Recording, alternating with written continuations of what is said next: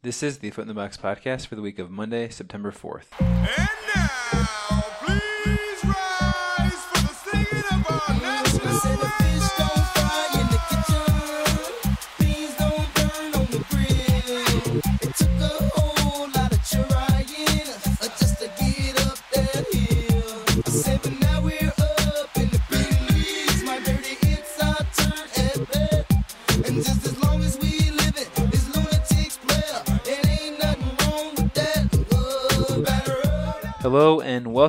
episode 108 of the A Foot in the Box podcast.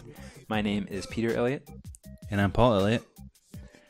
Thanks so much for listening. This is a weekly baseball podcast coming to you from Champaign, Illinois, home of the uh, University of Illinois Fighting Illini. The one and know Fighting Illini. Yeah, Paul. Uh, they they took down uh, the powerhouse uh, Cardinals of Ball State on Saturday, 24 to 21.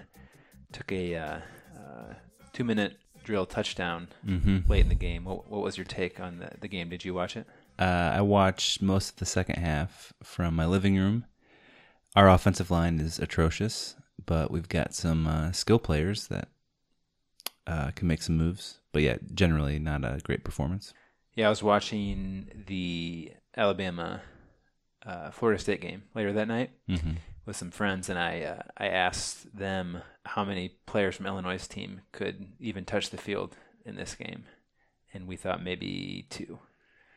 Yeah, Uh, but no, Dudek, Dudek and Malik Turner, the t- two receivers. So uh, not a good sign for Illinois' chances this year. yeah, good showing from the Big Ten though. Um, had the big Michigan win over uh, Florida, and uh, I don't think anyone else lost. Uh, Or what was two, the? two teams. Purdue Purdue lost to Louisville. That's Indi- right. Indiana lost to Ohio State. Well, yeah, that's. But uh, Maryland beat Texas, right? That's right. Yeah, that was the other big win. Intro to this week's podcast. Uh, we're going to do a couple different things. Uh, we're going to recap the summer flicks movie we watched this past week, Talent for the Game, uh, early '90s movie, It was memorable. quite unique, and we're going to break it down with our friend David from Chicago. Uh, we're also going to look ahead to September baseball. This is the uh, last weekend without NFL football. So uh, before the NFL onslaughts you with their coverage, going to paint a picture for September, the things to watch for, even for teams uh, in the playoff hunt that uh, have have spots locked up. So for each team, we're going to look at their schedule, look at um, some players to watch for with injuries, um, a player to to keep an eye on that the team needs to, to make a deep playoff run, those sorts of things. So after that, you should be prepared for a month, uh, the last month of the regular season. Best month of the season in terms of baseball, at least. You think? Yeah, I mean, I guess don't September, so. September and October. See, I don't think so. October's clearly the best, and then I go. I think I go July after that because of the trade deadline and the All Star game, Hmm. and then I would go August, and then September. Really. Yeah, I mean, I guess September always just has the feel of, uh, you know, the expanded rosters make things kind of hard to watch sometimes. Yeah, and you've got point. really good teams that end up having great months because other teams aren't trying as as much to win. yeah, I suppose that's right. But um, I just think baseball that means something is is pretty cool. Last last weekend in September is pretty cool because that that kind of has a playoff feel. All right, before any of that, let's do our Nelly update. Uh, Nelly was scheduled to play a show in Wilmington, North Carolina this weekend. It was actually canceled due to bad weather. He was scheduled to play on Sunday. Willie Nelson is scheduled to play the same venue on Tuesday night of this week. And a writer from the Wilmington paper, Bridget Callahan, wrote an article entitled Willie Nelson and Nelly have more in common than both playing Wilmington. Just to preface this, we're slow, not slow news week. we're not trashing this article. So uh, do not want to hear from Bridget uh, like we did a past writer um, with some hate mail. So we I enjoyed the article. It was it was it was a fun piece, uh, and we're going to discuss it right now. So uh, Bridget says Willie Nelson and Nelly have five things in common. Number one, they're both Grammy winners. Number two, they both like to party. Number three, they both hate taxes. Apparently, Willie has had some trouble with the IRS, like Nelly. Hmm. Uh, number four, they love their signature looks. And number five, they both love country music. Hmm. Uh, Nelly is 42 years old. Willie Nelson is 84. So twice Nelly's age.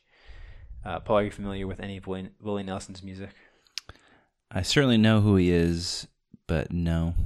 Uh, when pressed, I don't think I could come up with a single Willie Nelson song. Yeah, I'm, I'm kind of the same way. So before our banter segment, uh, I'm going to play the YouTube video on his channel that had the most views. Always on my mind.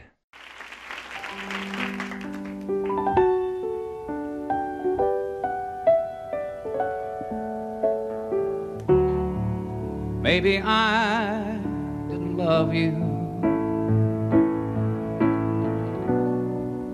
quite as often as I could have. Maybe I didn't treat you quite as good as I should have. If I made you feel second best, girl, I'm sorry I was blind. You were always on my mind. You were always on my mind. Uh, Willie Nelson, good stuff. Uh, let's get into baseball. First up, uh, I feel like we have to talk about the Dodgers curse Yeah. that we instituted last week, as pointed out by a uh, podcast listener, Michael, uh, with the hashtag AFITB curse. Mm-hmm. First time that's been used. I feel like that's the sign that you're you're making it as a podcast, Yeah. just like Sports Illustrated. But yeah, Yeah. d- just to, to um, lay it out, uh, the Dodgers have gone one in six since we recorded that podcast. Last weekend, after we recorded, they lost to the Brewers on Sunday, and that was their first series loss since the first weekend in June. And uh, that one in six stretch includes a double header sweep to the 59 win Padres. Hmm. The only game that the Dodgers won this past week was started by Clayton Kershaw in his return from the uh, disabled list. Uh, with the win, he is now 16 and two, and overall the Dodgers are still 92 and 43, which is pretty crazy. Uh, also crazy, they have a 14 and a half game lead in the NL West, and they have a 10 game lead on the best record in baseball. So that's 10 game lead over the Nationals and the Astros for home field throughout the playoffs. Yeah. The I guess the sad thing though is that this past week probably cost them a chance at the uh, 116 mark or 117 to break the record. Uh, they have to go 25 and 2, so I think uh, you would be accurate in saying that. Yeah. They did. They had a stretch earlier this year where they went 30 and four, I believe. Um, so they can rattle off wins, but probably not at that clip. Yep, I think 110 is a realistic goal, and uh, I was just looking at the list of uh, most wins in a season. You know, you know the the uh, Cubs from early 1900s, and then the um, Mariners from 2001 both have Mhm. 116. But I hadn't really looked at the list below that. Uh, the 98 Yankees won 114 games. Mhm. Uh, the 69 Orioles won 109. The 1970 Orioles won 108. So is probably the best two-year stretch for a team in history. The 1975 Reds won 108, and the 1986 Mets also won 108 games. Uh, all those teams, uh, except the 69 Orioles, won the World Series. Hmm. The Mariners fascinate me. They s- set or tied the record for most wins in a season and haven't made the playoffs for the next 16 years, 17 years, Uh, six, 2001. So this would be the 16th. year. 16th straight year. Yeah. Which they're one of your 11 teams, though, so they, they still have a chance, right? hmm Yeah. They theoretically have a chance. All right. Uh, the other big news Giancarlo Watch. He's up to 52 home runs. He finished August with 18, which is tied for second most homers in a month ever, behind Sammy Sosa in uh, June of 1998. Uh, 52 home runs since the All Star break. He's got 26 home runs. That's the most in baseball by a wide margin. Joey Gallo is next with 16. Hmm. Uh, 52 home runs is tied for 27th all time, which is up from uh, where he was last week at 63rd. And like I said last week, 58 homers gets him to the top 10. So that's kind of the number uh, I'm rooting for. And then once he gets there, you know, obviously to get to 60 to tie Ruth would be pretty cool. But uh, he's not going to get anywhere close to Bonds, uh, 73. My prediction last week was 57, and so I'm going to stick with that. Uh, do you have a prediction, Paul? I will say 56. Got it. His second half slugging percentage. I wrote uh, a blog post about this this past week. At the at the end of August, uh, his slugging percentage for the second half ranked sixth all time for any second half. Uh, he was at uh, 825 for slugging. The only guys ahead of him were Bonds, Ruth, and Ted Williams. Pretty good company. He has fallen a bit to start August, uh, to start September, so he probably won't stay up there. But really impressive streak. And when I was looking at that, just a couple fun historical notes. Um, Babe Ruth, 1921 was probably his best season. I looked not just second halves, but first halves and second halves when you break it down. Um, his both his first and his second half were in the top five ever for, slugging percentage for halves of a season. Hmm, and you're still coming out of the dead ball era. So he's doing that with. Yeah, it's not like that's um, adjusted at all for like you know like a uh, your WAR in a season. It's Right. adjusted to the players you play with, but his slugging percentage is just what what it was compared to the same same numbers from today. Mm-hmm. So 1921, both halves rank in the top five for halves and slugging percentage. And then uh, Babe Ruth, Barry Bonds. This backs up what you said a few weeks ago that Bonds. Um, I said Ted Williams and Babe Ruth are the best hitters ever, and you said Bonds would be in there. Yes. Of the 25 halves of baseball, the top 25 in terms of slugging percentage, uh, Bonds and Ruth appear combined 14 times Wow. on that list, uh, seven each. Hmm. Very impressive. Um, a couple nuggets from me. Uh, Justin Verlander was traded. Yeah, very active September trade deadline. Yes, traded to the Astros. Justin Upton was also traded, uh, but Verlander reportedly his f- favorite team or the team he wanted to be traded to was the Cubs. He had to kind of be convinced to go to Houston. He had a full no trade clause. The Tigers are paying 16 million of the remaining 58 million on the contract. Two more years after this year. hmm Um, yeah, so he's not um, an ace at this point in his career. I would say maybe a two or a three on a playoff team, uh, but certainly a good a good pickup for the Astros. The Indians have won ten in a row.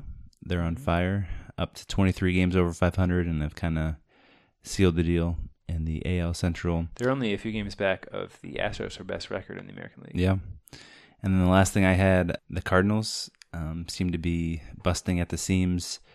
Uh, earlier this week, they traded Mike Leake to the Mariners, and everyone speculated, or a lot of Cardinals people speculated that the reason they traded him was a salary dump to save money to sign uh, Lance Lynn next year. Lance Lynn came out later that day and had some some harsh words. Uh, he he said, and I quote, "If you look at everything that's happened so far, there's been no acquisitions. There's been taking away, whether that's been injuries or trades. Whoever's coming up to make the start, we're going to need something good from them. We're testing our depth from within." Uh, then referring to contract talks, he said, "There's been no talks. There's been zero communication whatsoever." Maybe you read different people, but I the the salary dump I saw more as a move for a, like a power bat, like Giancarlo trading for him, Hmm. or uh, Machado and Harper Yeah. that free agency. I guess class. that would make sense. Like they have enough money to sign Lance Lynn. How much is he going to get? yeah, that's a good He's question. having a great season, but I don't know. It seems like they if they wanted to keep Leake and sign Lance Lynn, they had plenty of money to do that. Yeah. I think the bigger story, I think, is, for me at least, was just this is another sign of sort of a fractured relationship between players, management, Matheny. I know Matheny got an extension before this year, but it does seem like they, they need a new voice in the clubhouse. This has been the third or fourth thing to pop up this year like this. Uh, Cody Bellinger is back. He hit his 35th homer of the season on Saturday. He did that in just 105 games. And uh, this was surprising. Bellinger and Judge are the first pair of rookies to both hit 35 homers in a season. Would have thought that would have happened. Uh, 39 homers gets him the record for debut season. I think Frank Robinson uh, has that with 38 right now. He's definitely the NL Rookie of the Year, has that pretty much locked up and uh, he's going to be the 18th Dodger to get the award since uh, it started in 1947. Well, debut season would be different than like McGwire has the rookie record at He came up uh, to end the previous Gotcha. season. Gotcha. So you're like, yeah, Trout came up in September, was bad, and then his rookie year was the next year. So the debut season would have been the, the bad year. Gotcha. Uh, so 70 years since 1947, the Dodgers have 17 winners. Bellinger would be the 18th. Paul, uh, I want to improve your guessing abilities. So, how many of the previous 17 winners can you name without getting any wrong? Lord, um, maybe one. Corey Seager. Corey Seager was last year. We've Uh, discussed, I would say, maybe half this list on our podcast. Uh, Valenzuela. Fernando Valenzuela, 1981. Mm, did um, is it Rick Monday have like an amazing year with them? Oh, wow. Not not there. Not rookie of the year. An impressive two. Better than I thought. Exceeded keep- exceeded keep exceeded my going. expectations. Just to clarify, you your third guess for Dodgers Rookie of the Year behind Seager and Fernando Valenzuela was Rick Monday. Yeah, that's confirmed. Um, Perhaps think of the first person to win the award, the person it's named after now. I don't know who it's named after, but uh, Roy Campanella, maybe Jackie Robinson. Yay! Is- 1947, Jackie Robinson. I don't feel like that's in the common Oh, I think it is. Well, among baseball fans. Maybe. Uh, Eric Karros, 1992. Mike Piazza, 1993. Mm. Raul Mondesi, 94. Hideo Nomo, 1995. Are some big ones. Todd Wow, they won it four years in a row. Five. Ted Hollandsworth, 96. Uh, 1949, Don Newcombe, Joe Black, Jim Gilliam, Frank Howard, Jim Lefebvre. I think I'm pronouncing that right. Uh, 1969, Ted Sizemore, Rick Sutcliffe, Steve Howe, Steve Sax. I think that does it. So good work, Paul. Thanks. Always a winner. Uh, Trout and Harper updates. The news on uh, Mr. Harper is still not good. Dusty says he's a long way uh, from returning and uh, had this quote. He said, I can sense a little frustration in his voice when I ask him, How are you doing? or say, You're walking good. Usually he's not a smart aleck, but lately he's been a little short in temperament, and I can tell that's because he wants to play. Hmm. A positive update though, I saw on his Instagram story that he's doing some uh, some band work on his on his leg. So. Still an avid follower of his Instagram. Oh yeah, it's great. Definitely a Mormon, heavy on the Mormon content. uh, I think he'll be back by the playoffs. I'd be surprised if he wasn't. Uh, Mike Trout is back and playing great. He's up to 6.1 WAR. That's the good news for his MVP campaign. But the bad news is Jose Altuve has uh, been very good. He was eight for 19 at the plate this past week. Uh, so Altuve with that stretch is up to 7.4 WAR. Trout has been great as well. His last 10 games, he's got a 510 on base percentage. Uh, he reached base in 10 straight games as well. He's getting walked a ton. Uh, the main thing I'm rooting for, I don't think the MVP is all that realistic now with Altuve being so good, but uh, I'm hoping for a, a 300 average, 400 or 450 on base, and a 600 slugging. Tommy Pham status. Uh, Tommy Pham isn't close to that. But that was what kind of initially got you onto that. Tommy Pham was uh, 300 average, 400 slugging, 500 or 300 average, 400 on base, 500 slugging. This is 300 average, 450 Oh, gotcha. on base, 600 slugging. Gotcha. Sorry. Uh, one last note before we get to talent for the game with David. Uh, our favorite relief pitcher in baseball, Dan Winkler, back on the mound. Yeah, it was great to see him. Pitching for the Braves now. He's the only major league player that we've uh, interviewed for our podcast. Uh, so he's back after a long rehab Looked great. stint. He pitched against the Cubs this uh, past week and uh, has been pretty good out of the bullpen so far. Yeah, he was topping out at like 94, 95. He's back to striking guys out, which was his specialty. Mm-hmm. uh, in the minors. So props to Mr. Winkler. Make sure to uh, follow his September, hoping for uh, uh, a good end to the season. Uh, do you have anything else? I do not.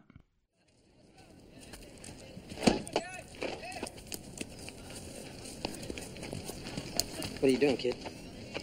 her the plane. So back him off. It's almost lighter. Make him respect you, okay? You know what sushi is? No. Raw fish. Can you believe that? Human beings eating raw fish?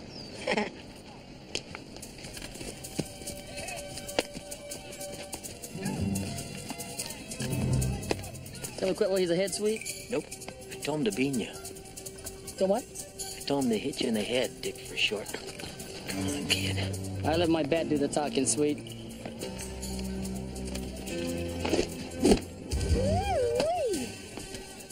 Wanna know what he's gonna throw next, Dick for short?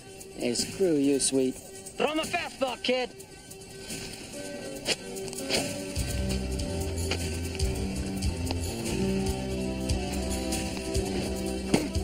Yes! Faster! Yeah, that's right. Go a little faster, Sammy. What was the velocity on that? 100. Throw it as hard as you can, son.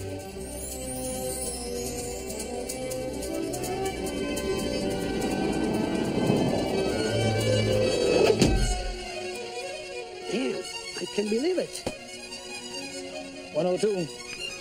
It's a new record. Yeah.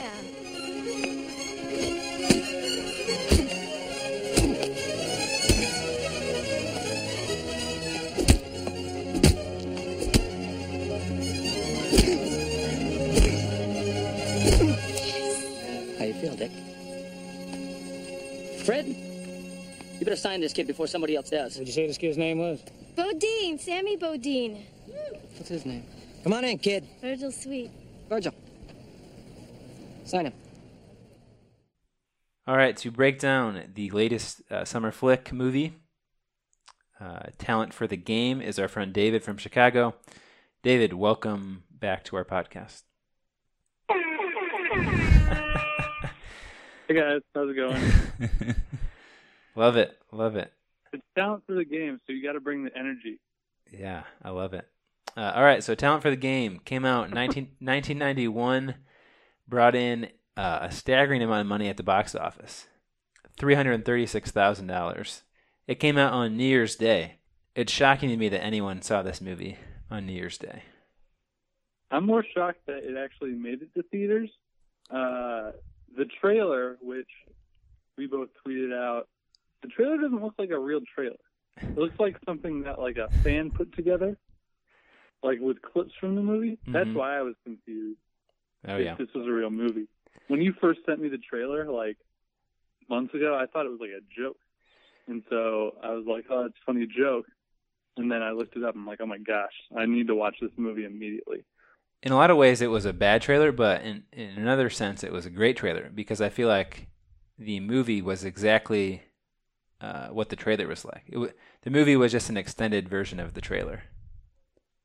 Yeah, you you pretty much knew everything that was going to happen, minus one huge event from the trailer. I've never experienced a movie that had such like drastic shifts between scenes. It Yeah. started out with a baseball themed clip and then it immediately went into Virgil like sort of playing pranks on his wife or girlfriend. And at that point Kate said like I don't know what I'm watching right now. Like it almost felt like a different movie. Yeah, the the, the kitchen scene was classic, where he he chased his girlfriend around, and his girlfriend Lorraine Bracco, uh, actually been in some good TV shows and movies. Goodfellas, Yeah, she's in the Sopranos, Sopranos. uh, Rizzoli and Isles. It's uh, it was a good '90s baseball movie, or entertaining. It wasn't it obviously wasn't very good, but uh, uh, maybe maybe we should walk the listeners through a basic plot synopsis because I feel yeah, like it, you you want to take care of that? because it was a it was a pretty entertaining plot. Virgil Sweet is this old scout, and uh, his character was played by uh, this Edward Olmos guy, who's actually been in some decent stuff recently. Uh, Dexter, Uh-huh. Narcos on on Netflix. I was shocked that he was still alive, honestly, because in '91 he looked he looked pretty old. Yeah, he he didn't look great, but I think that was more of the era, and like I think it was cam- it was it was the camera. He's actually a great looking dude, but I just think it, it, it was the role. He was Yeah. playing the rough and scout, so he couldn't be you know real hot and made up. Yeah, so uh, Virgil Sweet is this scout for the Angels. It seemed like his job was being threatened by by new ownership that was saying, "Hey, you know, produce a prospect, uh, or you're gone." Mm-hmm. So he he goes out on the road uh, to look for a prospect. His car breaks down. He's with his girlfriend, and uh, apparently breaks down somewhere in Idaho. rural Idaho and uh, wanders upon Sammy Bodine, the best baseball player that Virgil has ever seen. And he's been around the game a long time. Mm-hmm. That's the exact quote that he tells Sammy's mother. Uh, an interesting twist Sammy is conflicted. He's not sure if he wants to play baseball because his dad is a pastor and he's going to pass the the pastor role down to his son, which is not at all how pastor jobs work, at least in the churches that I've attended. You've never been to Idaho. Yeah. Uh, this was the early '90s, so maybe it was it was uh, a different different time back then. But uh, uh, so at that point, you kind of you're picturing how the rest of the movie's going to go. You know, Sammy's going to come up. He's going to be a great great player for the Angels, and uh, it's going to go kind of to script. But uh, it doesn't go to script. The, the the owner makes this rash decision to start him in the major leagues. His his first game, he's never pitched in the minors. At the opening press conference, he's lowered from the, the rafters of a of a church building. You know, he's called the gift from the heavens. Uh, and then his first start uh, does not start well. He gives up like six straight base runners. The Angels' defense is terrible behind him. Uh, they're going to Yeah, pull. that was underrated. Like the baseball sequences, actually not that terrible. The the Angels' defense was really bad, and they were like, "What's this Bodine kid doing?" It's like a soft grounder up the middle. the Angels' defense looks like they've never seen a ground ball before. I thought that was funny. It's like the scene in Angels in the Outfield when the the ball like pops around the infield, and uh, Yeah, the guy gets Yeah. like a home run. Yeah. So, the, the- but the the climax of the movie, and this was actually very unexpected. I did not see this coming. Virgil disguises himself as a catcher to settle Sammy down, and uh, has a dramatic moment where he walks out to the mound and uh, reveals himself to Sammy, and then. Uh, but it also seems like it's a moment for Virgil as well. Like he want, he's always dr- dreamed of catching in the big leagues, so this is Yeah. his way of doing that. Uh, and then uh, he's, I guess he strikes a batter out, and then the rest is uh, history. two things. One, Virgil's girlfriend works for the Angels in in a role that is we don't actually know what she does, but she's like out on the road with Virgil like half the time, hmm and then the other half the time she's like, it's like when Sammy goes to try out, she's on the field, like I don't know, like with the manager, like right next to the manager, and she's the one from the trailer. Bodine, Sammy Bodine. I mean, like, what is what is her job? Yeah, That she's was, like uh, she's like cheering for him. She like he like throws a strike, and she's like, "Wow!" yeah, that was like one of my favorite, like just clearly cheering for this prospect that they are trying to look at and sign. It's like, eh, maybe we should be professional, but I guess not. Yeah, the, the I think we we skated over Virgil's scouting scenes in this movie because they are tremendous. hmm The opening scene is he's going down into a coal mine with like the the helmet and the light and he's just yucking it up while there's coal miners.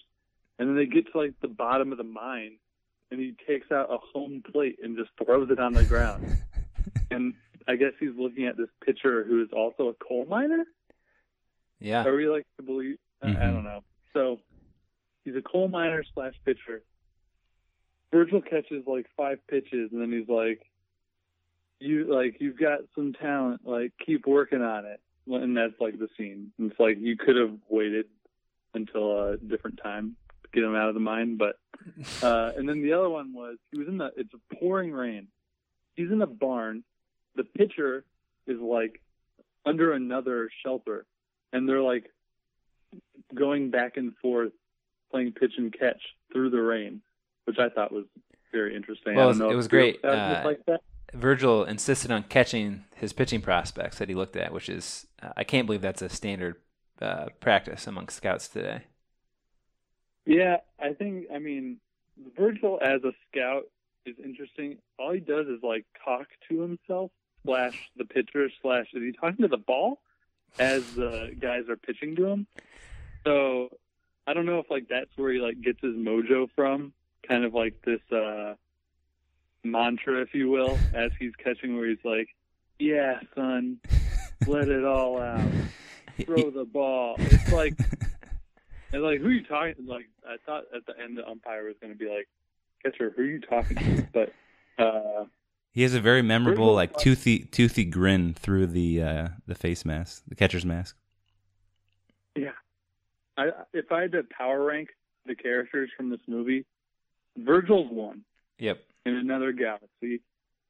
Sammy's two, uh, because he's like the naive kid. Do you remember the scene at his signing where he's dancing with that like lawyer lady? hmm By the way, that that description of like the movie is just all you need to know. It's so wild. Yeah. Uh, he's dancing with that attorney, and she's like, I can like, you know, clearly evil, clearly like trying to line her pockets with Sammy's talent. Uh, I thought he was two. I'd probably put Lorraine Bracco three. I don't know. I forgot what her character's name is. And then the owner, who is so evil he has a ponytail. hmm Uh, Drives the he's- limo on the field during batting practice. Yeah. Just so in case you didn't know who on the team, he owned the team. Yep. I, Sammy Bodine, great name for a fictional baseball player. Oh, Virgil Sweet is up there too. Yeah, Virgil Sweet was great. Uh, un- underrated moment in the film is the end when Sammy is making his contract demands. He yeah. let's see, he he gets like like a real small amount. I'm sure it was big back then, but it was like four million dollars guaranteed or something like that. But as part of that, he refuses to pitch on turf, which back then was like half the stadiums. Yeah. So that's not going to go over well with fans or players. And then I feel like there's a, a couple other like qualifiers in the in the Well, Do contract. you know why he refused to pitch on turf? No, it's kind of random. Maybe it was like a st- it was like a political statement, like we're for the players. I don't know. Maybe this whole movie was paid for by like grass lobbyists or something, and then they just slipped that right in at the end. Yeah, I like it. One um one other significant thing I learned from the movie, I didn't realize how romantic a um a shoeless foot to like the throat can be when you're driving a car. Multiple scenes with uh with that. Yeah. And we're we're led to believe it's sort of an intimate moment and not like a prank. Well, what's Virgil's not driving either. I don't like that. He needs to be driving the car. You mean his girlfriend's driving? Yeah, his girlfriend's driving. He's flicking sunflower seeds at her. Well, uh, do we have anything to add to this classic? Uh, David, I'm curious. We watched uh, Eddie's Million Dollar Cook Off with you last year. Is that right? Two years ago. And then what did we watch with you last year? What did we watch last year? Wasn't it? It was one of the '90s. It was like, uh, was it Angels in the Outfield? It was Angels in the Outfield. Yeah. Would this definitely be the worst of those three? Uh, if I had to rank the three, it's tough. Eddie's Million Dollar Cook Off loses points because it's like 65 minutes long.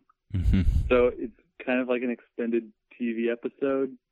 So I'd probably rank it Angels in the Outfield one, uh, and then Talent for the Game, and then Eddie's Million Dollar Cook Off. But again, that's mostly just because Eddie's Million Dollar Cook Off was a Disney Channel movie, so it's like really short. I feel like they could have extended the plot. Yep. Yeah, I mean, this is your classic movie. It's like so bad that it's good.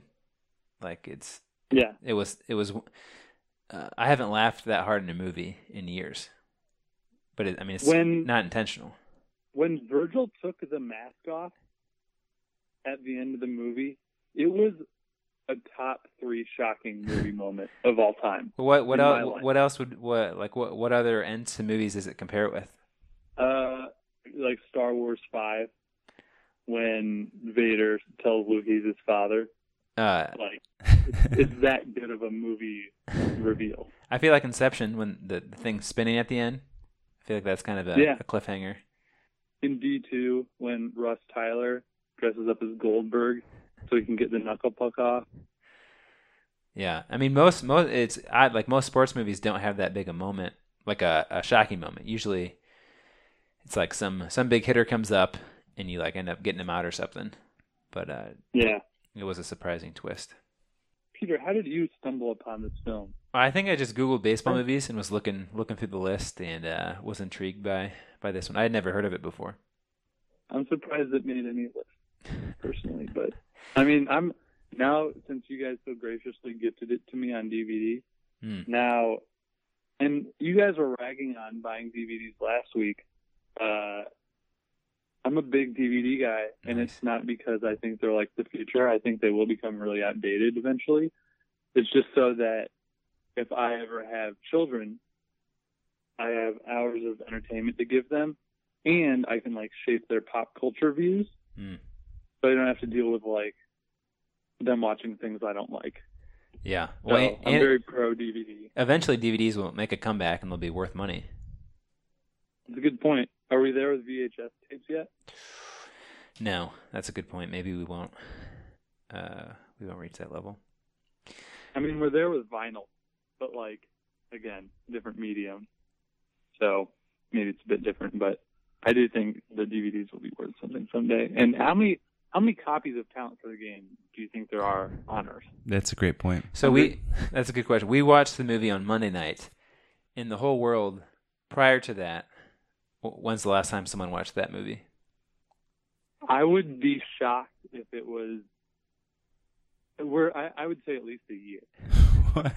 No one, I, I think someone else has probably stumbled upon it like we have within the past two or three years, but Isn't the whole thing on within the YouTube? past year, Yeah, though. Well, it's it is on YouTube. it's pretty bad video quality though. I I think someone I think three other people watched it in August. Yeah, I mean that might be. Maybe I'm underestimating it by saying no one watched it in 2017, but I don't know. Maybe maybe it's three. Who knows? All right. Well, uh, David, thank you so much for uh, being a loyal Summer Flicks viewer, the only th- uh, three-peat winner of the contest. So uh, it's been a pleasure, and uh, until next summer. Yeah, I'll see you guys for uh maybe talent for the game too. the sequel. Oh, that would be great. I think everyone's still alive. Get the cast back together. Virgil, right, do you want to write this movie like in 10 seconds? Go for it. Sammy Bodine had a long career in the majors, gets forced to retire, becomes a scout for a rival team. Who are, who are the Angels' big rivals? Probably the Dodgers, right? Same area. All right, he becomes a scout for the Dodgers. He like goes to visit Virgil to like find himself again. Virgil is like in Florida or something. I don't know. How about Uh, no? Vir- Virgil and uh, Lorraine Bracco had a child, and that child is of, is of the age to be a pitcher. But Virgil Virgil had a bad experience near the end of his career, so he's like, I don't want my kid playing baseball. and Sammy's like, he's got a gift, Virgil. You got to let him play. All right, we wrote this movie. I'll go. I'll go. You know, put pen to paper. And the one scene, instead of uh, Sammy creepily being behind Virgil, asking him if he's ready, it's the op- it's the opposite. Virgil is behind Sammy, and he's wondering if his son is ready. And that's the that's the movie poster. Let's make it happen. All right, David. Uh, thank you so much, and uh, have a good rest of your Sunday. All right, take it easy, guys. Uh, I want a million dollar bonus, non refundable upon signing my new contract. I want a million dollars a year, guaranteed for six years. And I want to be paid whether I'm injured or not. Oh, and one more thing, Gil. I won't play on artificial turf.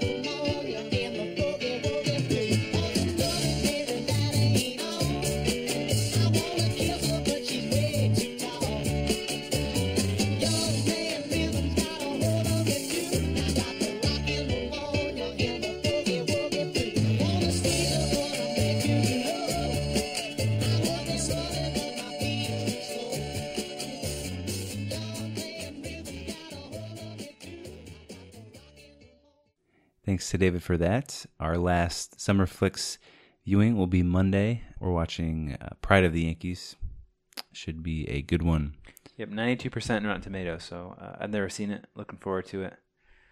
Uh, check our uh, Twitter out Monday night, uh, or go back to Monday if you're listening to this later in the week. Yeah, if you're looking for some Labor Day entertainment.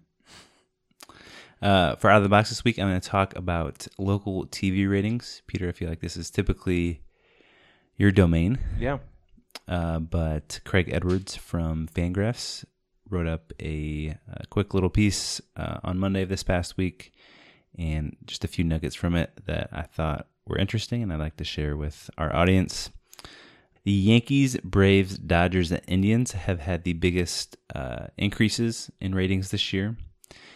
Uh, the Royals, Marlins, Pirates, and A's have had the biggest decreases. A lot of that is due to just winning and losing.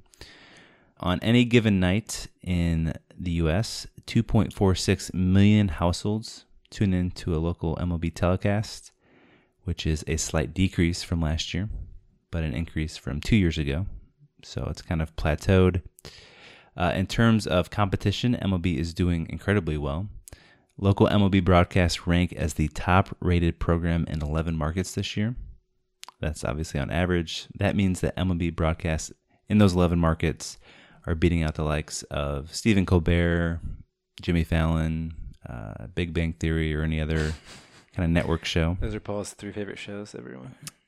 Uh, well, isn't Big Bang Theory like the highest I rated? I just know you're a fan of it. I am not a fan of it. Is no. you you watched dozens of episodes in college. I had a roommate freshman year who really liked the show. You would you watched a lot of it. It's entertaining. It's not. Uh, last two nuggets uh, in Los Angeles, the Dodgers are only on in uh, half the households due to a weird cable dispute thing, but they're still the number one rated uh, show or program in LA, which I thought was interesting. Well, the issue is, uh, Dodgers got like two billion dollars for their the rights to their games. So then the company that paid that money wants to get that money back. So they charge a lot of money for Correct. cable providers to put it on their list of channels, and cable providers have been unwilling to do that. Both sides are holding out, I guess. Yep. And then uh, lastly, the Oakland A's uh, in the Bay Area are the only team that isn't in the top three in their local market. Um, they are the seventh most watched show in the Bay Area. So just uh, yeah, I thought interesting piece. MLB for all its you know being knocked in, the, in kind of the the public sphere for not being interesting, kind of being boring, and you know baseball is dying. That narrative doesn't seem to bear out in the the local TV ratings, at least. Seemed like this year that hasn't been uh, a main narrative. I feel like the home run derby, last year's World Series, kind of have um, nixed that theory. Yeah. I mean, you still hear like individual people say, "Oh, I don't watch baseball; it's too boring." But Mhm. overall, I feel like that narrative is uh, kind of on the way out. All right, uh, my out of the box is a quick one. CC Sabathia this past week had some interesting things to say about the Red Sox. So in Thursday night start, uh, Sabathia pitched great, uh, like he has all year against the Red Sox. Uh, Yankees won the game six to two, but the talk uh, afterwards was all about Sabathia uh, being upset that the uh, Red Sox bunted against him. So uh, Sabathia had these quotes to say uh, after the game. Uh, Eduardo Nunez of the Red Sox bunted in the first inning of uh, Thursday night's game, and Sabathia made an, uh, a throwing error on the play. But he said the following I'm an old man, so they should go out and want to kick my butt. I just feel like they tried to take the weak road. Uh, he went on to say, It's kind of weak to me. It is what it is. It, it just shows what they got over there. Uh, so Sabathia having a surprisingly good season, 3.71 ERA, but against the Red Sox, he is 4 0 with a 1.04 ERA. A start earlier this year, I, I actually wrote a uh, blog post about it. It was his highest game score in five years, going back to 2012. Uh, it was a uh, the Yankees won the game eight nothing, but Sabathia went eight shutout innings on 95 pitches, gave up just five hits, and a game score of 77. So he uh, kind of owns them, uh, but obviously his take on the Red Sox bunting is uh, is pretty silly. Mm-hmm. I agree. Uh, I feel like anytime someone says you can't bunt, uh, it's ridiculous. Mhm. Like you know, you're not supposed to bunt. to break up a no hitter or a perfect game. That's stupid. Yeah, Uh, you're not supposed to bunt, I guess, on an old pitcher. Also stupid. Uh, the only time where I agree where you shouldn't bunt is when someone says uh, you shouldn't sacrifice bunt. Mm-hmm. That's a smart, smart thing. But like Lester last year, I feel like uh, teams didn't bunt on him in the playoffs or even in the regular season. I think some of that is because of just like pride reasons or not wanting to Mhm. like embarrass him, which uh, is just stupid. Like you should, if a if a pitcher can't fill this position, you should try to make him do it. Yeah, I was trying to think of an equivalent in another sport, and there's really like no other. Like it, it's a legitimate strategy when it's zero zero and like in a normal gameplay, but somehow in these rare circumstances, Yeah, I mean Nunez is a terrible hitter. I don't know why he's hitting second for the Red Sox, but he's got like a 170 average. He's a utility player. Like bunting's part of his game. hmm Um, it's kind of like if if you uh, in basketball, like Shaq, bad free throw shooter, or Dwight Howard. Like if you stop fouling them, stop doing the hack a Shaq on Mhm. them because you were like afraid of embarrassing them on the free throw line. right? But that doesn't seem to happen. Yep, in I agree with you. Ridiculous. Well, that was out of the box. Next up, TWTW. when you can put some of those categories, you know, you got your OBPS and all that, and the VORPs. When they can put in TWTW and then interface those numbers with TWTW under that category, then you might have something cooking. What, what and cate- TW is Yeah, what is that? that's the will to win. Quicker TWTW for me this week. Uh, read a really interesting essay in the New York Times this week. Jay Caspian Kang uh, spent some time thinking through why some stats catch on and other stats don't. And um, when he's talking about a stat catching on, he's sort of talking about in the, the public sphere, the public vernacular. Um, to help him understand that issue, he interviewed Tom Tango, who's a guy that we've talked about before on the podcast. That's not his real name, but I don't think we know his real name. Yeah, yeah, I have no idea what his name is. Uh, he works for MLB Advanced Media, and he's been kind of a blogger for a while in the sabermetric community. Uh, as a starting point, Tango shared a quote from Billy James that I thought was really interesting. Uh, he said, This is James. Uh, if you have a metric that never matches up with the eye test, it's probably wrong. And if a stat never surprises you, it's probably useless. But if four out of five times it tells you what you know, and one out of five times it surprises you, you might have something. And then working for Major League Baseball, Tango's job is to sort of take uh, data and turn it into baseball stats that not only capture what is actually happening on the field, but also engages the average fan. So, for example, um, MLB has a stat called barrels that takes into account exit velocity and launch angle. Also has a metric called catch probability, where it gives a star rating and a, a percentage based on objective data like you know the outfielder's path and their speed and the, the launch angle of the ball off the bat, that sort of thing.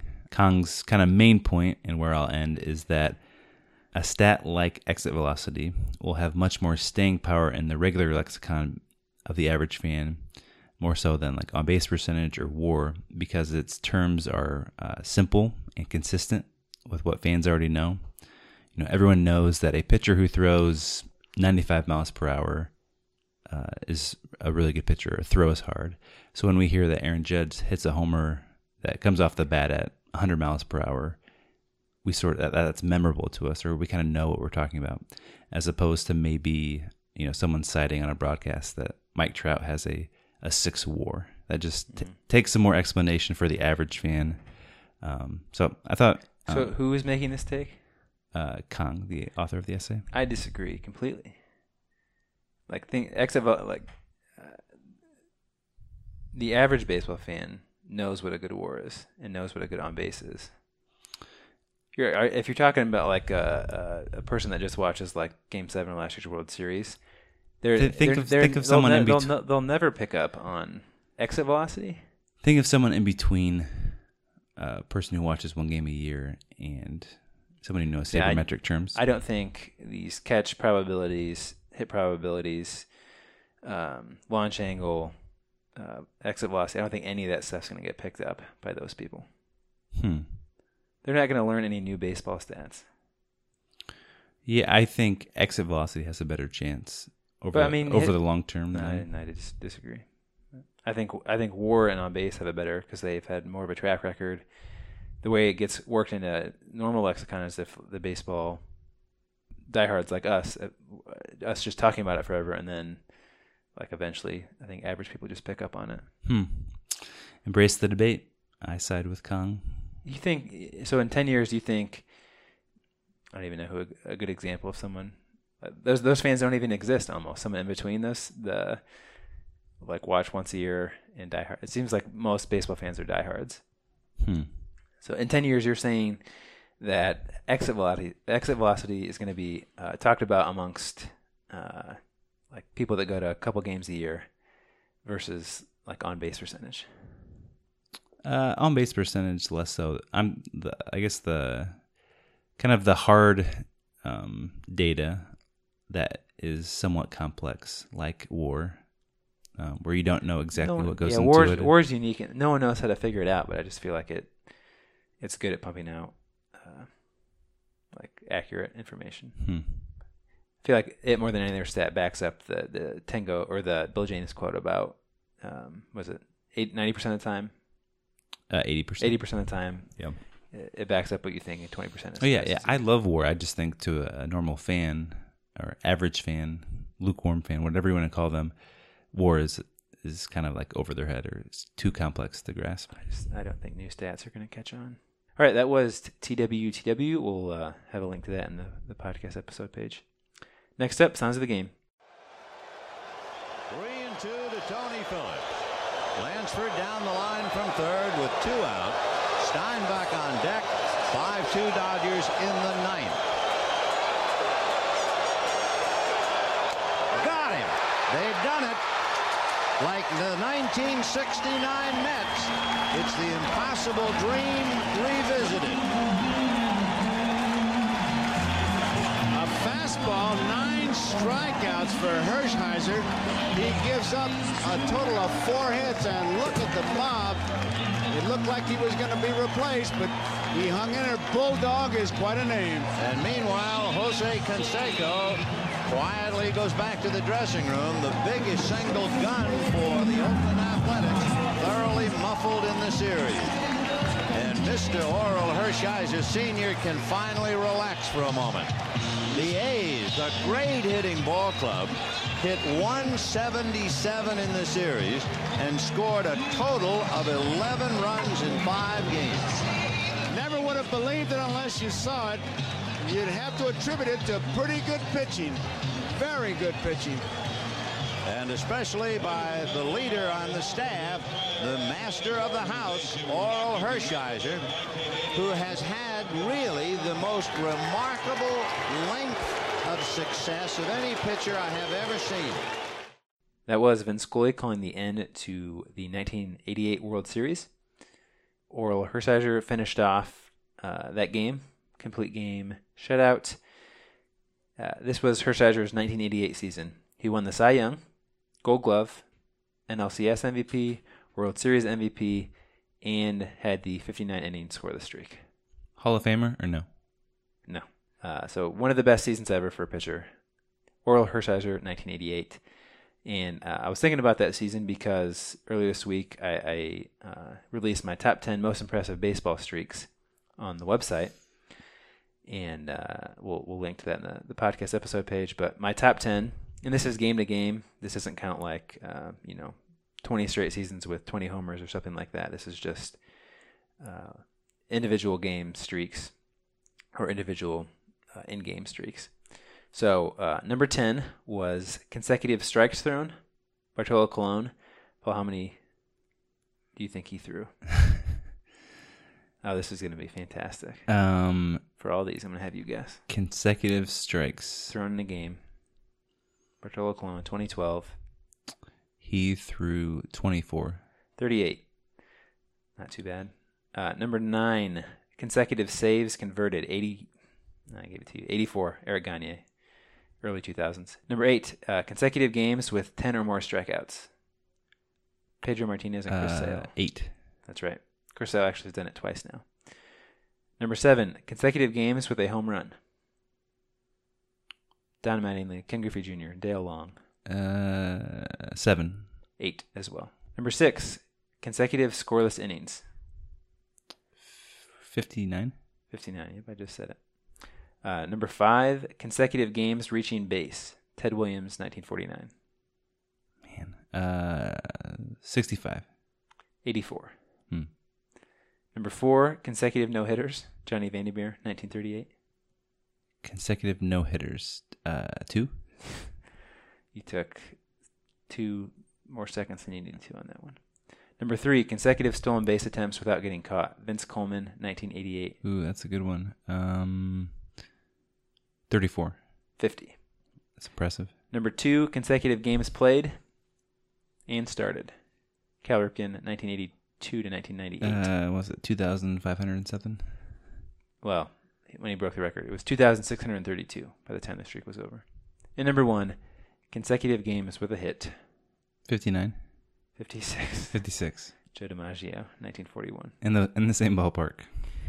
Man, uh, what do you what do you attribute? You know, obviously you're a very passionate baseball fan and know a ton about the game. I'm not, you know, I would never say that you don't, but uh, It's not my thing. In terms of details in, in, in baseball history, what do you attribute? I'm more I'm more drawn to um, a holistic.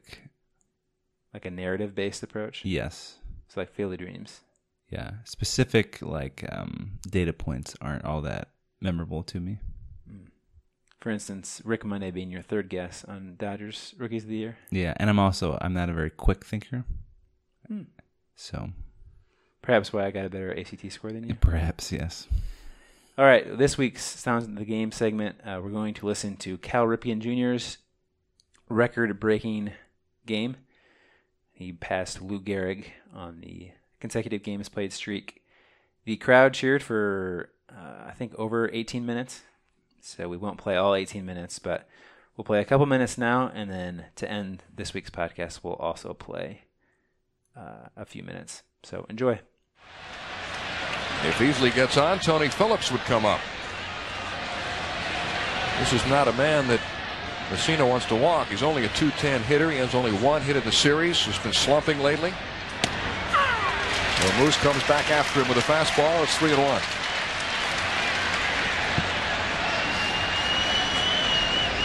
Well, most pitchers realize the consequences of walking the number nine hitter.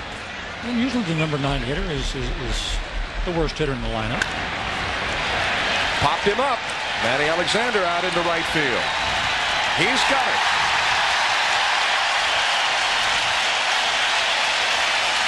And now it's time for the moment you've been waiting for.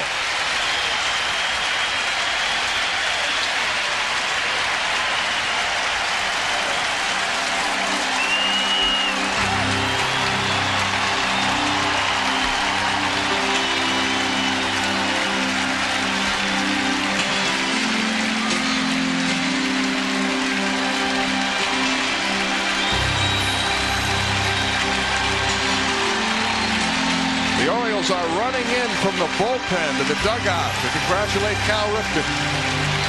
All the relief pitchers, everybody out of the bullpen coming into the dugout.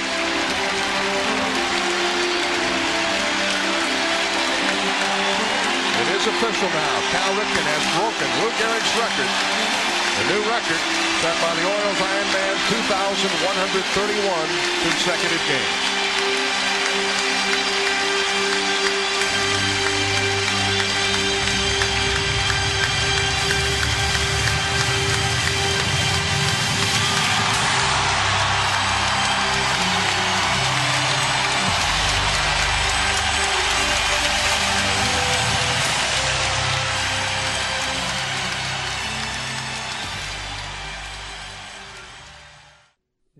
Last segment on this week's podcast, we're going to, we're going to paint a playoff picture for you. Looking ahead to September, uh, the eight National League teams, 11 American League, so 19 teams total that still have a legitimate chance to make the playoffs. For each team, we're going to uh, discuss kind of where they're at currently, going to rank how hard their schedule is in September, uh, look at some injury concerns that they have, things they need to get shored up before the playoffs. One player on their team that they need to, to, to play well to go far in September or to go far in October, and then uh, any kind of milestone events for players or teams to watch for in September. All right, Paul. Maybe you do American League first, and then uh, I'll do National League. I feel like it makes sense to do it all together. Sure. I'll try to get through these fairly quickly. Let's start with the Red Sox out in the AL East. Four and a half game lead on the Yankees. Uh, they're scheduled in September. I would rate as a, a five out of ten. Um, pretty even split between home and away games. Uh, team's winning percentage is slightly under 500, but not uh, terribly far under 500. So I guess just kind of, kind of a, an average schedule the rest of the way. Nothing to write home about. Uh, in terms of injuries, David Price, I think, would be the most significant one. Left elbow inflammation, went on the DL back in um, the end of uh, July. And he just started throwing off the mound for the first time uh, last week. And, uh, you know, there's already conversation about will he start in the playoffs? Will he be used out of the bullpen?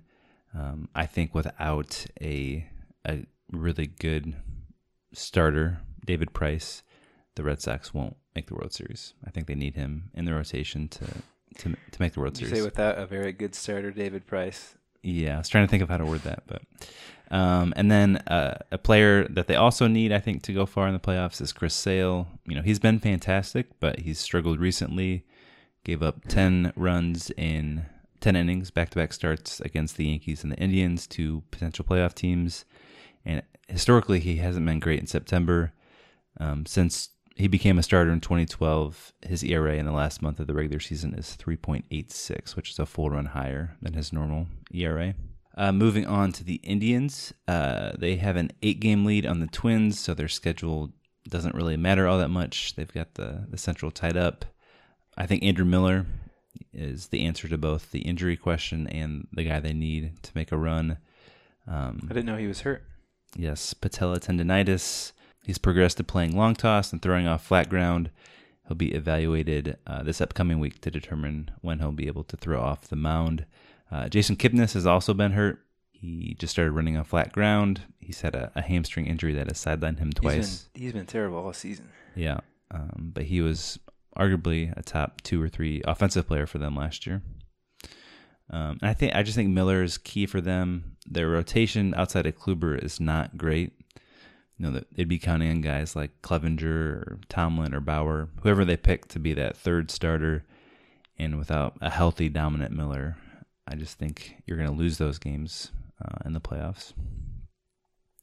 Moving on to the Astros, uh, they are 12 and a half games up on the Angels in the AL West. You know, the biggest lead. So, again, schedule isn't all that important in September. Um, the most important guy for them, I think, or two guys, I would say, are Keuchel and Verlander.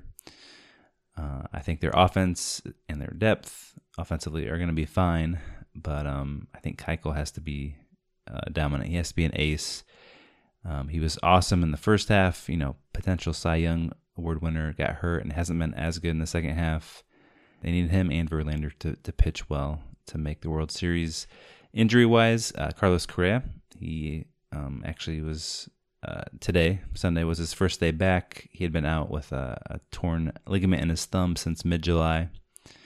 Uh, Lance McCullers is another guy. He's probably their number three now after getting Verlander. He's been out for a month and is expected back uh, Wednesday. Um, so Correa and McCullers for your injury watch there. Moving into the wild card, the Yankees are a game up on the first wild card spot. Uh, their schedule is a five, I would say, similar to the Red Sox. They have a few more games at home than the Red Sox, but um, the winning percentage of teams they play the rest of the way is over 500. I really think their pitching has to solidify for them to ha- have any chance of a long postseason run. Their bullpen is deep and dominant, but it's it's a matter of getting there some nights. So I'll say that the two most important guys for them are Sonny Gray and Tanaka. Uh, injury wise, relatively clean. Um, Clint Frazier, an outfielder, and Aaron Hicks are both hurt. Um, not injuries that are debilitating or anything like that. Twins are a half game up, or one and a half games up on the second wildcard spot.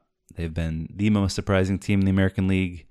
I would say their schedule uh, is an eight, eight out of 10, 10 being the easiest. They have Ten the being the hardest. Oh, then I'd give it a two. They have the easiest schedule left of uh, any team in contention. Winning percentage of teams they face the rest of the way is uh, 477. Uh, You'd give it a three. Right. Sorry. Had to think, think about that for a second. Like I said, not a fast thinker. Uh, injury wise, Byron Buxton and Miguel Sano. Uh, Buxton is day to day after hurting his left hand, um, swinging actually against the White Sox. This past week, Miguel Sano has been on the DL since uh, August 20th with some shin issues. I think Buxton is also the answer to the question, you know, who's the guy they need to um, play well to make a run. He's been a beast lately. Most people had written him off in the first half, but he's been one of the best outfielders in the, the second half. So he's got to continue to play well, and he has to be healthy. The Angels are one and a half games back in that wild card behind the Twins. Uh, I'd say their schedule is a, a six out of ten, winning percentage of five oh four, so slightly above five hundred, and they play more games away than at home.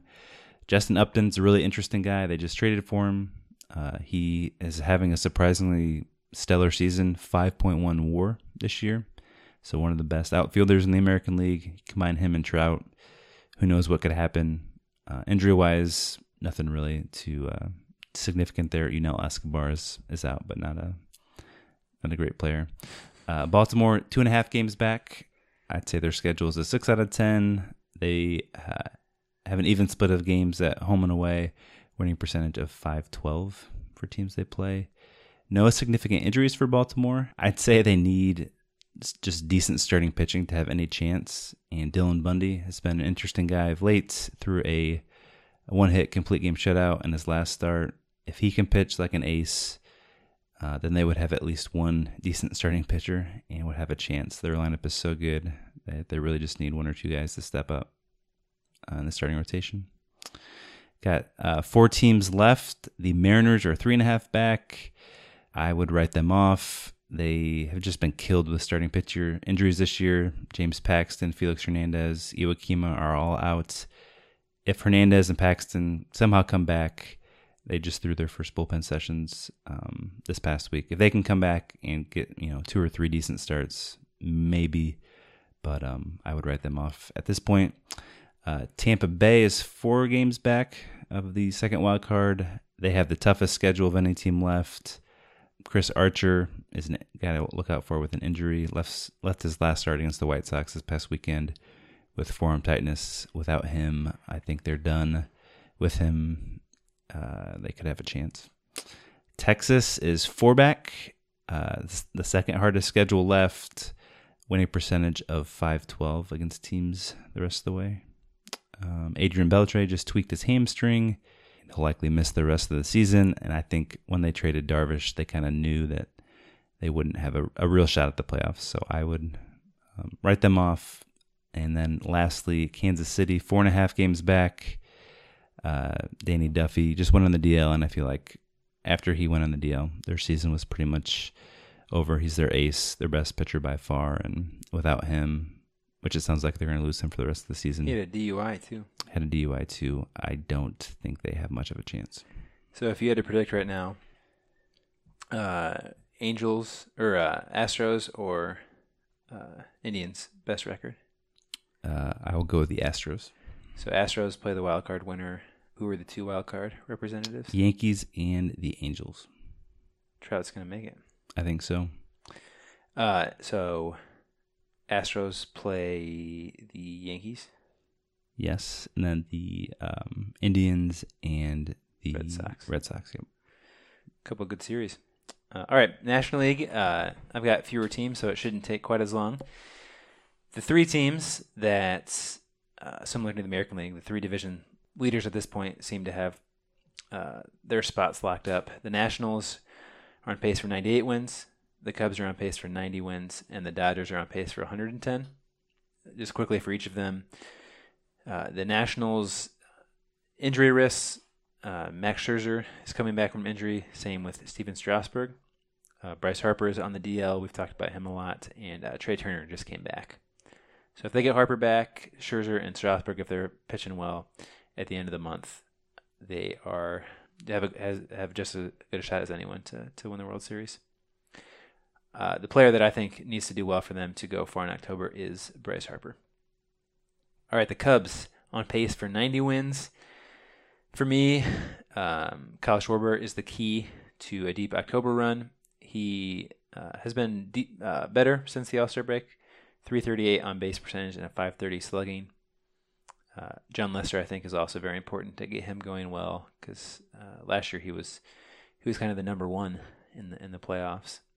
Uh, three uh, players to watch that have injury risks. Jon Lester just came back and pitched okay on Saturday, but wasn't himself. Addison Russell, uh, they're hoping that he comes back last week of the regular season, uh, and then Willson Contreras should should come back in the next week or ten days.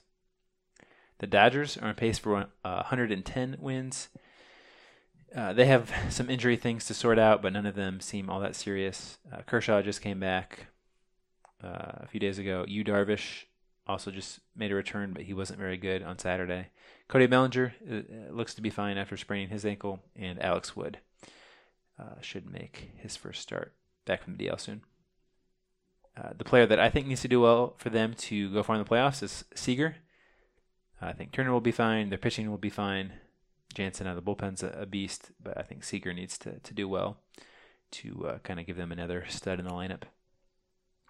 Uh, some milestones to watch for, which Paul failed to mention any. That's correct. No milestones in the American League. Hmm. Uh, except Kurt, uh, Trout's 300, 450, 600 That's- season. that's correct. Which Tommy Pham, of course, is nowhere close to doing. I also think Pujols has hit a bunch of homers and is probably coming up on somebody, but I failed to look at that. Well, he, I think he's close to having the worst season of any regular player ever. Mhm. Uh, Kershaw milestones: twenty games. Uh, he's got 16 wins right now, and then 110 wins for the Dodgers. I feel like that would be pretty cool. The Diamondbacks are on pace for 93 wins. They've won nine in a row as of Sunday. They are fairly healthy. The guys that are out are out for the season. Uh, they've got a few bench players that are coming back, but um, kind of what you see is what you get. I think Zack Greinke is key. He'll pitch the wild card playoff game, and then he'll he'll get a, a start probably in the middle of the if they win that uh, a start game three or game four of the division round against the Dodgers. So he's important. The other wild card spot is the one that's up for grabs, and I give four teams a realistic shot at it: the Rockies, Brewers, Cardinals, and Marlins. Uh, the Rockies are leading that group now. They are on pace for 86 wins. And because of that, I'm going to say that the team that wins 86 from that group is is the winner. So I, the goal for each of these teams is to get to 86 wins. The Rockies would have to go 14 and 12 to get there, and they've been playing really poorly. So that would be kind of a daunting task at this point. Their schedule, I ranked uh, six out of 10. They've got seven versus the Dodgers, three against the Diamondbacks, and then 12 against uh, the Giants and Padres.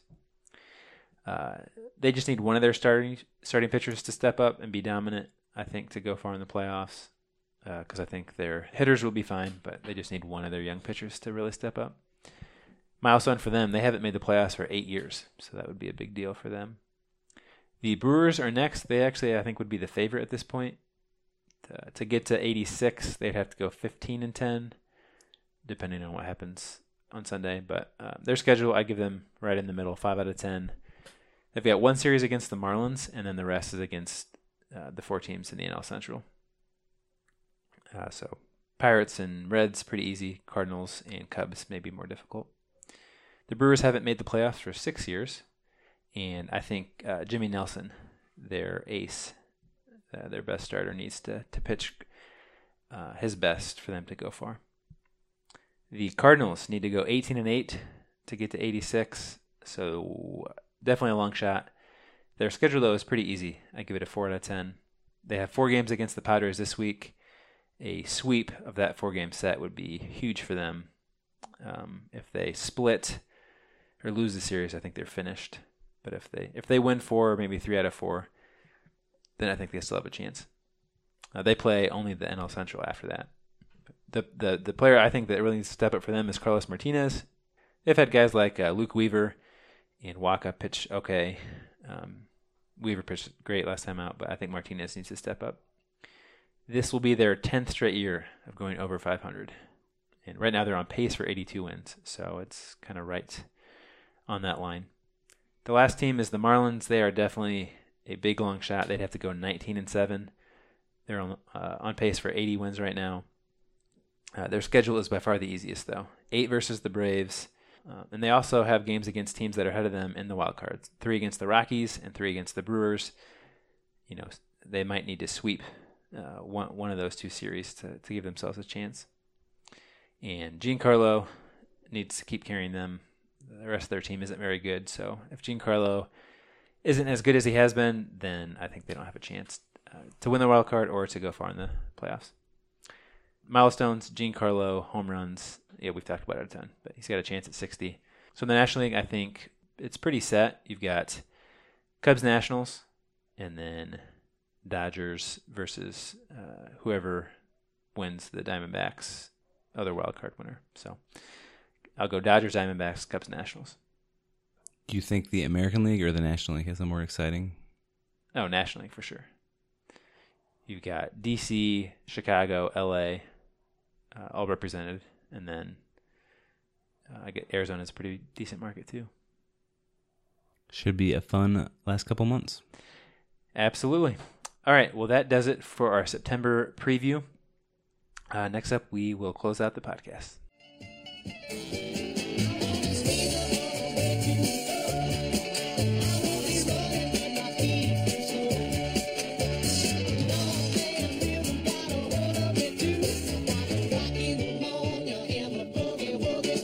Peter, before we close the podcast, we have a correction we need to make.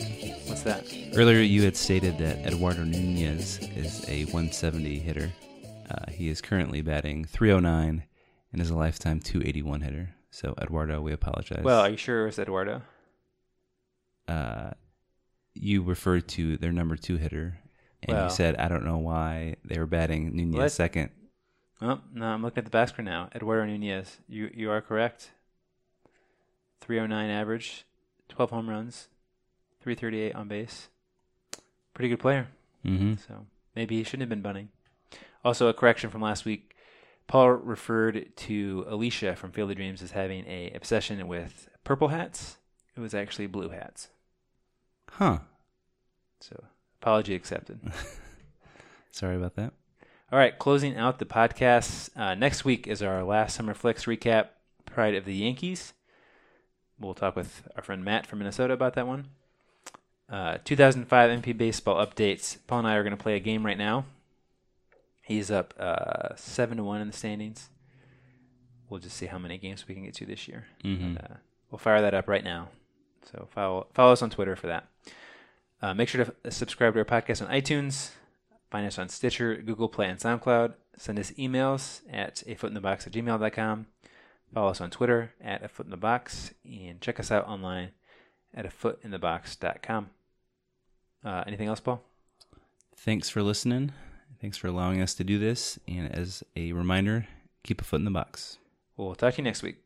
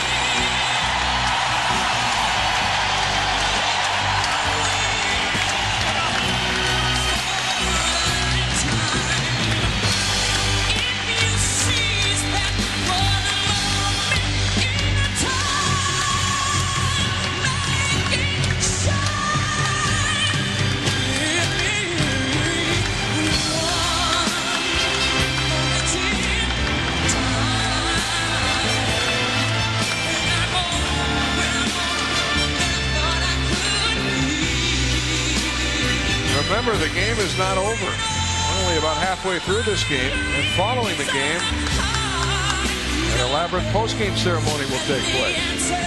Bobby Bonilla with his video cam.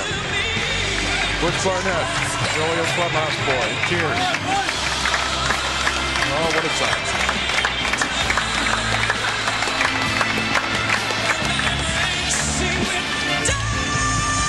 Roland Hemond, his wife Margot, Frank Robinson's wife Barbara. Jeffrey Hamilton. Proud to be playing with a great veteran like Cal Ripken.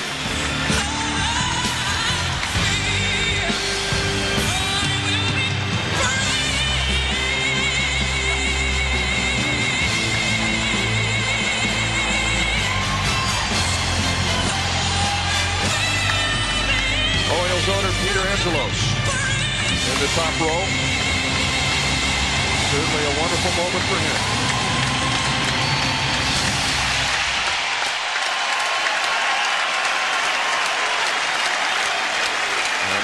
President Clinton, Vice President Gore, and Cal Ripken will again come out of the dugout.